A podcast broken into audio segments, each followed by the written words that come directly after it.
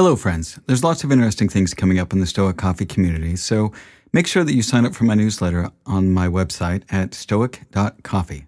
You can also follow me on Twitter at stoiccoffee and on Instagram at stoic.coffee, and you can find my LinkedIn page by searching for Stoic Coffee Break on LinkedIn. Now, I also wanted to let you know that I'm starting a mastermind for tech entrepreneurs as the world of tech is accelerating, and I've had people reaching out to me for a group grounded in Stoic principles. I'll be your facilitator as we tackle some of the big questions in tech using the tools of Stoicism.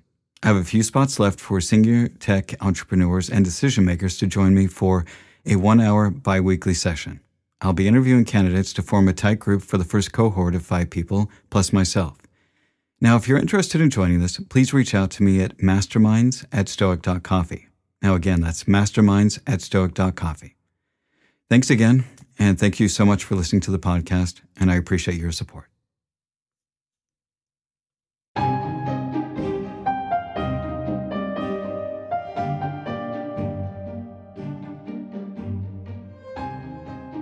Hello, friends. My name is Eric Cloward, and welcome to the Stoic Coffee Break. The Stoic Coffee Break is a weekly podcast where I take an aspect of Stoicism and do my best to break it down to its most important points.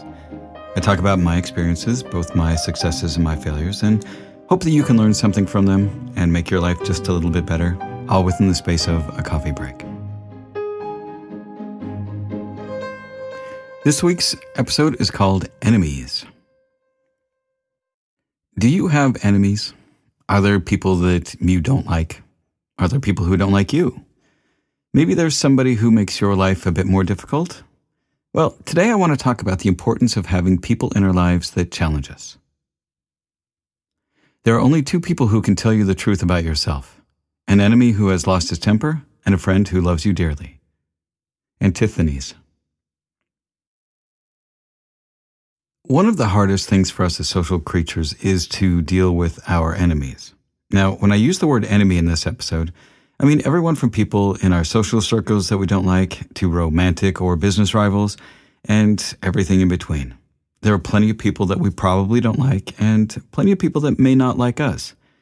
And believe it or not, it's a good thing to have enemies. Your friends will believe in your potential. Your enemies will make you live up to it. Tim Fargo. Pay attention to your enemies, for they are the first to discover your mistakes. Antisthenes. One of the hardest things for us to do is to be honest with ourselves. Our mind likes to play tricks on us, and so we will often change how we remember things so that it puts us in a better light. We will change our interpretation of things so that when we make mistakes, that we will still come out looking good. We will fudge reality so that we are still the good guy in a story, even if we've done things that deep down we know were not things that were aligned with our principles. Now, our friends may let us slide and often let us get by with not being our best or taking the best course of action. They may be more likely to try and comfort us and say the things we want to hear, and they may not call us out when we backslide or try to weasel out of owning up to our mistakes. If our friends approve of everything that we do and just kind of let us get away with everything, then we would never really improve. We should seek out those who tell us when we're not upholding our principles. We should listen to those who are honest enough to call us out. This is why having enemies is so important. Enemies will not let us forget the things that we have done. When we make mistakes or screw up, they're the first to point them out and to call us out when we don't act according to our principles and values. Our enemies are the ones that challenge us to live up to what we say we will do and call us out when we don't. They will find the smallest flaws and they are not afraid to point them out. And this is why our enemies can be our best friends. Now, this can be incredibly frustrating, and we might get angry about it, but it can also be the fastest way to see if we are truly living up to our principles. If evil be spoken of you and it be true, correct yourself. If it's a lie, laugh at it. Epictetus. So recently I found out that an old friend of mine that I used to be close to quite dislikes me now. At first, I was upset and I thought they were being unfair because they disliked me for some of my behavior in the past that really had nothing to do with them. But as I was talking to a mutual friend, they pointed out the fact that I had actually done these things in the past, and rather than complain about them not liking me, I just needed to step up and do better. And while I didn't like to own up to my past behavior, they weren't wrong. Some of my behavior in the past wasn't great. And I realized that how they perceived me was really not under my control. I mean, there's nothing I can do to change the past either, and there's very little I can do to directly change their opinion of me. The only thing I can do is be the best person that I can and be the person that I want to be. I have no control over what others think of me, only my choices and the actions that I take. And if this person still continues to dislike me after I've made some of the changes that I've been working on, but if I'm holding to my principles and values, then they're probably not the kind of person that I want to be around. You have enemies? Good. That means you stood up for something, sometime in your life. Winston Churchill. Now, just because someone is unhappy with something that we do doesn't mean that they are right and that we need to change to make them happy. There are times when we will do things that others may not like, but it's still the right thing to do. We need to have the courage to be ourselves regardless of what other people think of us. We need to build our character and follow our principles in such a dedicated manner that the choices that we make and the actions that we take are aligned with who we really want to be. If we consistently change our choices and actions based upon what others might think, then we really need to take a look at ourselves and make sure that we know what our core principles and beliefs are. When we live by building our character and not worry about what others think of us, we rarely need to apologize for how we act. If someone is upset at us because they don't like something that we have done or said, we should see if we have done something against our principles. If we find that we haven't lived up to our standards when dealing with other people, we should be quick to apologize. But we don't apologize because someone is upset with us. We apologize because we have failed to uphold our principles. Now, if someone is upset with us and we have upheld our principles, then there's no need to apologize. We never need to apologize for upholding our principles and doing what we think is the right thing to do.